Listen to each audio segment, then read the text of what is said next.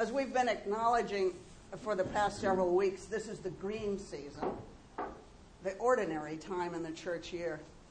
It's a time for reflection, self assessment, and this is the season when we as Christians find ourselves in a period of regular events, the orderly passing of time, and the opportunity and environment to grow and flourish in our community of faith. As Father Emerson emphasized last Sunday, it's a time to work toward our commitments to our Creator and to try very consciously and conscientiously to live as followers of the Christ. In its very ordinariness, it is a basic season of the church year. And what are followers of Christ supposed to do and think and say in order to be his followers? Jesus told us to love God with our hearts, souls, minds, and strength. And further, he told us we must love our neighbors as ourselves. What is very important in contemplating Christ's mandate for us, I think, is to remember that we are to be followers of Jesus. As I recently read in a meditation, Jesus told us to follow him. He did not tell us to worship him. Yet, for most of us, perhaps all of us, it's far easier to worship than it is to follow we find it very difficult to emulate him, to live our lives in imitation of his ministry. Today's readings, like last week's, are from rather disparate sources. There's a poetic passage from Isaiah telling the story of a vineyard that does not produce good grapes and the necessity of destroying the vineyard.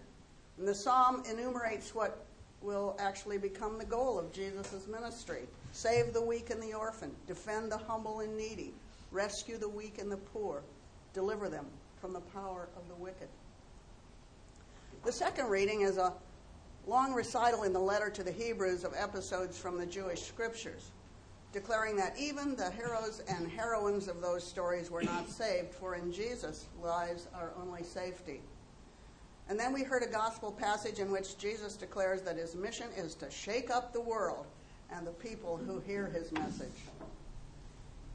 None of these readings may strike us as ordinary, nor orderly, nor regular, nor to be expected. In fact, they're all in some ways extraordinary. When I read the passage from Isaiah, I saw that it was written in verse.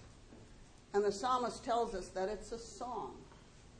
Our readers of earlier English translations of the scriptures, and even the way the RSV is printed for our lectionary, they would have needed this hint since they aren't printed like a poem in most of the translations.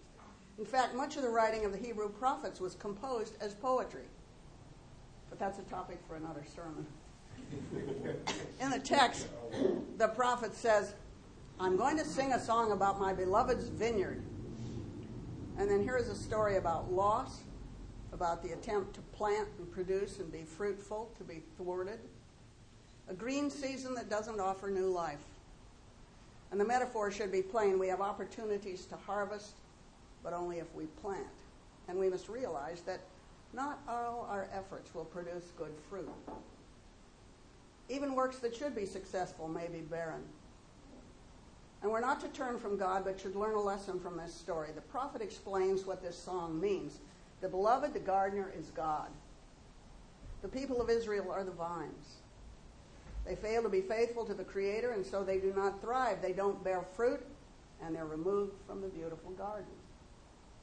God will care for us, will put us in a safe place, tend us, but if we do not flourish, God will pull us up and plant other vines. And if we look forward to the Gospels, we might discern that perhaps the new gardener will be Jesus.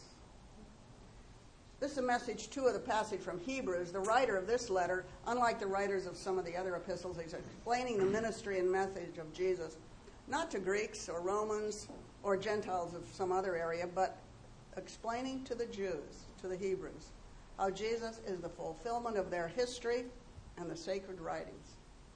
That's why today we hear in that second reading the quick run through of a whole list of great people from Jewish history and each one is named, referred to, to tell of a great accomplishment, and then it's pointed out that their lives were still forfeited because they did not know Jesus. But now the writer explains the destiny of the Jews has changed. They now, if they accept the Messiah, can be saved. They will not perish like even the best of the Old Testament heroes. The conclusion of today's reading from Hebrews is so familiar to those of us who regularly hear Father Brewer preach that I feel rather guilty about commenting on it. I seem to be treading uh, on the rector's territory. But the author of the letter to the Hebrews forcefully points out to his readers that they'll not be destroyed like the vineyard. They'll not succumb, as did even the great actors and victors of Jewish history, for they, unlike their predecessors, have an advocate and a Savior. We are, the writer says, surrounded by the faithful witnesses, a whole cloud of them. And Jesus is the pioneer and perfecter of our faith. He endured a brutal death because of the joy that was set before him. And the joy we infer was the joy of salvation, triumph of faith in God over the fear of retribution. We, we should think closely about these words. Uh, they sound so familiar. Pioneer is one who ventures into new territory. The word actually comes from Old French and meant a foot soldier who was sent out to clear the area so the rest of the army could advance. And as Father Brewer has explained before, perfecter does not mean the same thing as being perfect if we find it uh, if we mean by perfect without fault.